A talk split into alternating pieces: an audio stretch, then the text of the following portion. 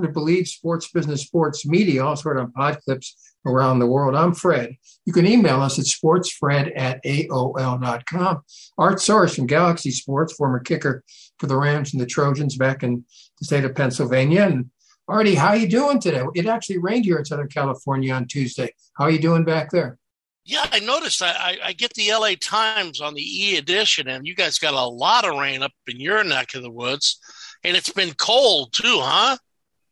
Yeah, it's been freezing. In the morning, it's like 45 or under under 45, and uh, we're not used to that, obviously, in Southern California. But since we are, I am in Southern California, I want to talk about the Rams. Two weeks ago, we talked about the fact that uh, Cooper Kupp should not have been in the lineup uh, uh with uh, 49ers leading by 17 with two minutes to go. All right, so last week they're playing Tampa Bay.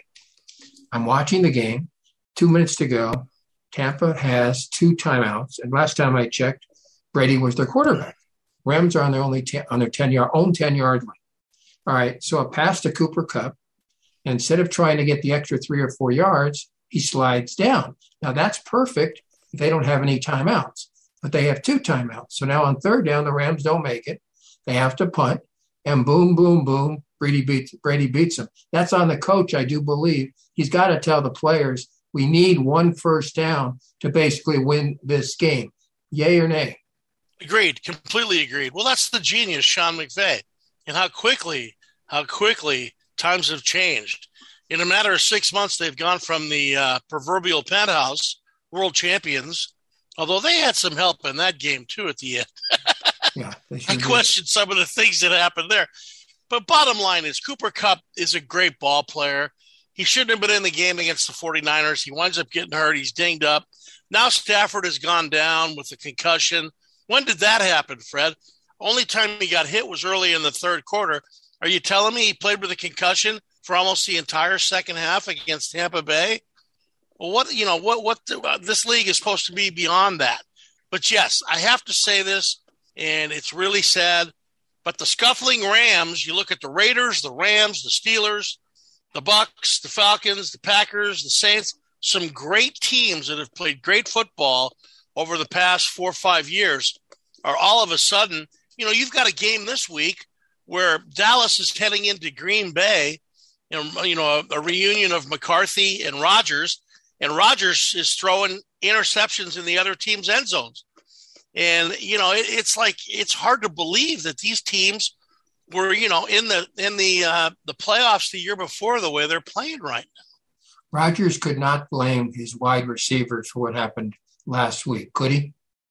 I don't think so. I mean, he threw the ball right into the guy's head on the one play. I mean, he just every fundamental that I used to watch Rodgers do correctly, you know, uh, and maybe he misses Nathaniel Hackett. Somebody must.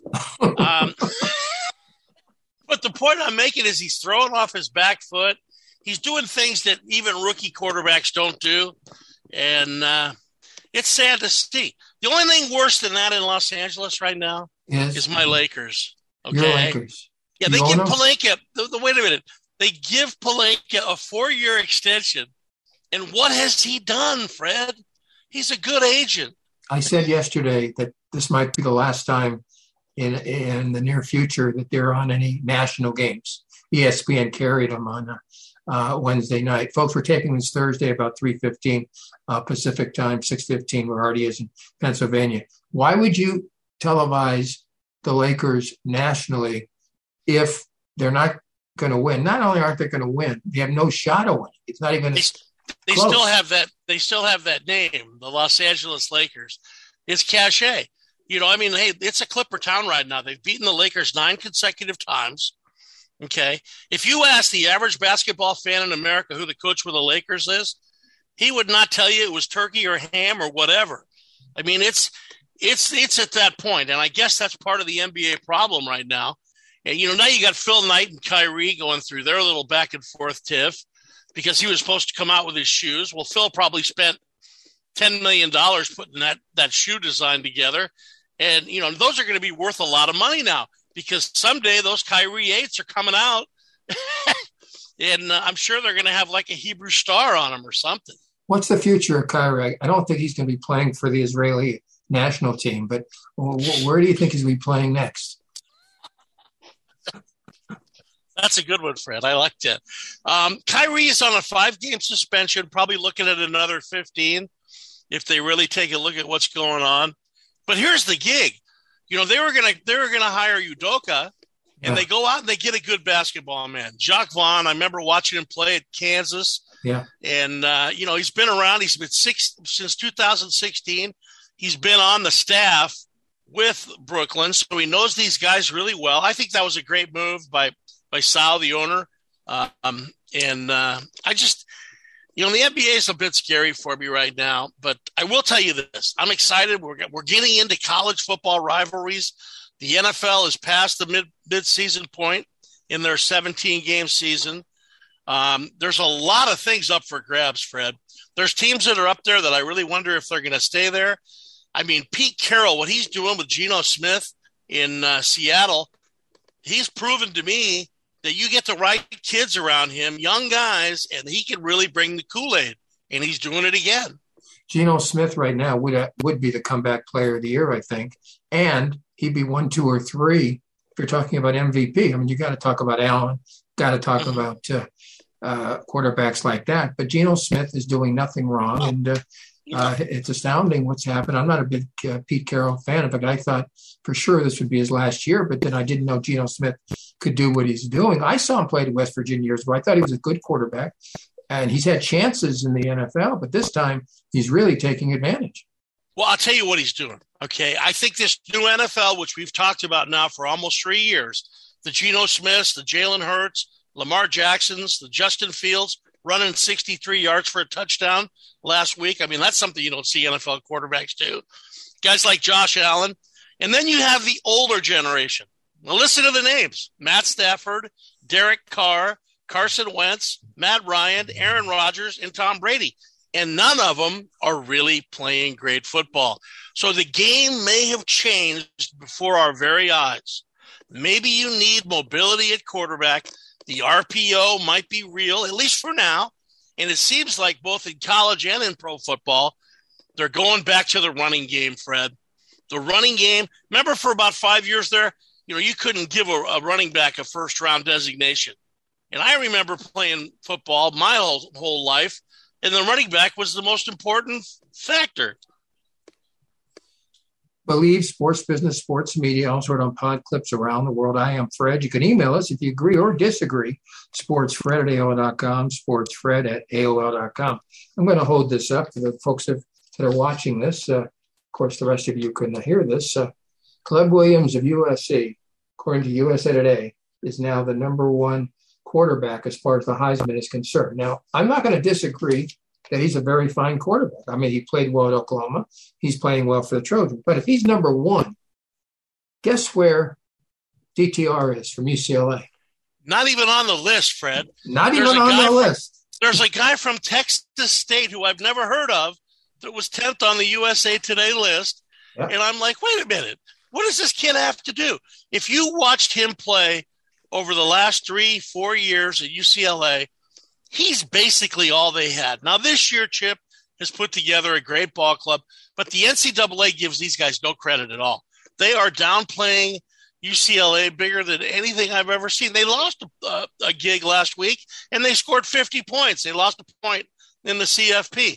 I mean, come on. And I'll be honest with you, Fred. SC still has to wade through hmm, UCLA and Notre Dame. All right. So they don't have an easy road to hoe. And I looked at UCLA's schedule. I would rather have UCLA's schedule right at this moment.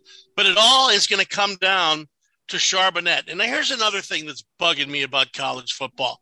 We got gambling being voted on all over the country, spreads and lines, and you can't find out who's healthy and who's not healthy. It's like the KGB is running the injury list in college football. All right, explain something to me. I mean, I played a lot of uh, football. You played college and pro football. Charbonnet on the sideline has his helmet on the entire game. So I'm assuming that he's being penalized by the coach having he to stand is. there because if he's injured, why would he have his helmet on? So That's explain exactly. that. Explain and that. Why would he even be suited up? Or why would he suited yeah, up? So, yeah, so explain exactly. that. See, that's that's why this is all just a big smokescreen from from Chip Kelly. He must have told Kelly, you know, where to go chew the cabbage or something, because he's definitely in the doghouse. And I'm going to tell you something. You know, it was great to see UCLA have the backup running backs they have, and that may work against Arizona. That may work against some of the other teams in the Pac-12. But you're going to need Mr. Charbonnet ready to go when you play these next two games. I mean, I just I wonder what the reality of it is in college football. You know, we've been yelling about the NIL, name, image, likeness. We've been yelling about the transfer portal. I mean, it just seems as though if you're going to have people gambling the amount of money that's being gambled out there, there should be some sort of transparency as to who's playing, why they're not playing.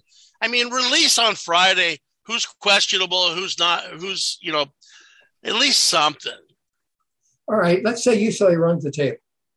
Uh, they beat Arizona, they beat USC, they beat or they beat Cal, and they beat uh, Oregon in, in the championship game, making up for that 45 to 30 loss. They still, I don't think, can make it into the Final Four, can they? Maybe take a miracle. If they, if they don't, if they don't, it would be the biggest misjustice ever because they really are an exciting football team. They remind me of the Oklahoma teams that came in fourth many, many times under Lincoln Riley. They put points on the board, Fred. They're all over the place. And I'll be honest with you, I would put their defense, rank their defense above USC's right now. And based on my my first game of the year that I watched it, with Oregon, you know, and Oregon's come a long way since then under Dan Lanning. But you know, the best team in the country is Georgia. Ohio State on a given day can probably play with them, but nobody else in the in the rest of these eight teams, including TCU, you know, including you, including one Michigan. Michigan, if they control the clock and run the ball with Corum, they might be able to stay in for a little while. But do you really see anybody? You saw the Tennessee Georgia game. I mean, Hendon Hooker, he had no chance. The, those guys I can only imagine, and they lost five number one draft picks from last year's national championship team. But let me just say this one thing about that game. I saw Stetson Bennett, uh, the quarterback. Well, it doesn't matter the, the, the point is, we'll see what happens. I don't think UCLA. Uh, hey, that kid's for real. He's a that kid's for real. I mean, I didn't realize he was as quick as he was. I didn't realize he throws the ball on the beat, Fred. He's not one of these guys that has this talent that reads slow, that he's always a second late. His passes are on the money, on the move. They remind me a little bit of the way Montana used to throw the ball. Doesn't have a great, great arm, but it's an easy ball to catch, and he really understands the dynamics of that Todd Monken offense.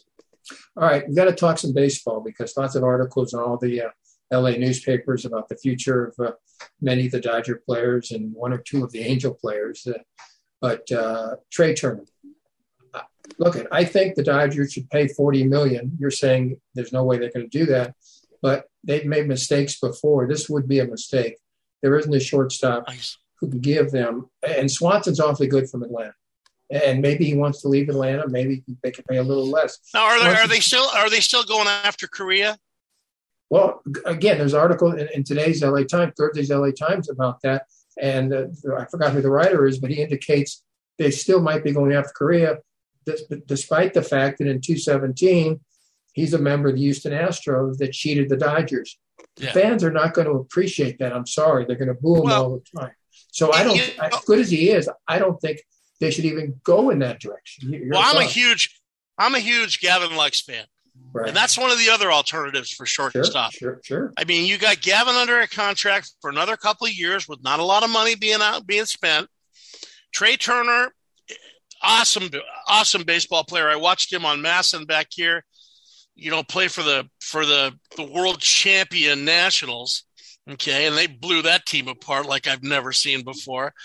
But you know, I wonder they're talking about keeping, you know, the core. Now, you know, the core is Justin Turner supposedly, and uh, you know, I, I, I question that. I I would rather see him keep Trea Turner and let Justin go. He, Justin's a little older. Trea Turner still has eight, ten years left, and I guarantee you this: he could play third base if he gets a little older and can't, you know, play the field as well as he does at shortstop later in his career. The guy's a winner. He steals bases. He plays great defense. Um, I, yeah, I, I don't know. I, I kind of open things up, but then again, you know, Friedman, Friedman has an idea what he wants to do, and uh, we'll see what happens there. You know what's starting to bum me out? The Angels still have not looked at any pitchers. Is Artie going to buy that team? He's going to keep that team. Is he going to sell that team? I mean, Perry Minasian, I heard was a was a real nudge. Uh, Joe Maddon has come out with a book talking about, you know, what a what a troublesome that relationship that was. I mean, and, and I can understand why Joe Maddon might have got a little sour on the Angels. Folks, this is a Believe Sports Business Sports Media. You can also uh, hear us on pod clips around the world. You can email us, sportsfred at AO.com, sportsfred at AO.com. Before we go, Cody Bellinger, $18 million this year. What if Cody said, I'll take 20 million, 25 million for two years? Would the Dodgers look in that direction? Because people are saying he, he's a goner, and I'm saying he's he's probably the best center fielder in, in baseball. If it's not even if he hits 225, right, right, he's still a great center fielder, and so, he's going to have occasional power. And you know what? It takes a long time for that shoulder to heal. I think that's another thing. I think that if if he would do something like that, say, look, let me let me do a, prove you prove you guys contract. Give me two years, twenty five million, and you know what? If he if he if he really got after it and and rebuilt himself and shortened his swing a little bit, I still say the guy has incredible abilities. Um, he's he's a left-handed bat in a lineup that needs a left-handed bat. Um, they got a lot of question marks. The Dodgers, Fred. You know, Muncy's a 200 hitter. You're not looking at guys that you know were really uh, tearing it up. Mookie Betts, you could put him out there. He's going to play in in right field for the next 10 years. But other than that, you look at the rest of that team you know, I still say they have eight great potential starting pitchers. Now, if they're healthy, they could throw Manny Mo and Jack out there and probably have a pretty good season. But other than Buehler and and May, when he if, he, if those two are healthy, I agree with you. But those are the dominating pitchers. The right. other guys, the other team's going to hit the ball. So yeah. my, my point is, you need Buehler back and you need May back, and then you need whoever. And the last question would be of course, uh, Kershaw.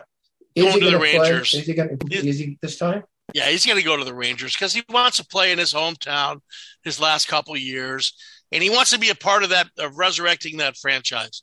You know how the guys get like that, and you know, I, I just I was thinking about it the other day. Um, you know, I'm I've always been a Kershaw fan, and and, and you know he he did so much for the for the Dodgers over the years, but they're going to go down much like much like the Atlanta Braves, one of the great franchises of the 90s, yet they only are going to cash in on one world title, which, you know, we could talk about the Astros and all that, but the bottom line is they should have won three or four. Final comment from you, Art Source. Hey, going to be a great weekend of sports. I'm looking forward to it. We got some good football games. Kiffin going up against Lord Saban. That's going to be a nice one. You got a good game uh, Saturday in, in the in the Pac-12. You know, Oregon and Washington. I'm I'm looking forward to a great weekend of sports. I can't get used to the, the sun going down at 4:30 though, Fred. It's starting to kill me already. I mean, by eight o'clock, I got one eye closed. Yeah. I'm like, it's ridiculous. But you're 126 years of age. Hey, for Art, for Mario, don't forget to join us all weekend long on Sports Overnight America from Sports Byline and sports map, and we'll be happy to do that. And Artie, I'll see you tomorrow when we do tape that show, folks. We are taping that uh, in the daytime uh, tomorrow, Friday. Hey, Fred, don't forget Dusty's coming back for a 26th year. That was a class move. The Astros did something at least halfway classy. I was happy to see Dusty win the World Series. I can remember when he first joined the Dodgers, and I can say to myself, where did the years go? I don't know. But this show is done. We'll see you around the corner. Believe Sports Business, Sports Media, also heard on Pod Clips. Bye, everybody. We'll see you next week.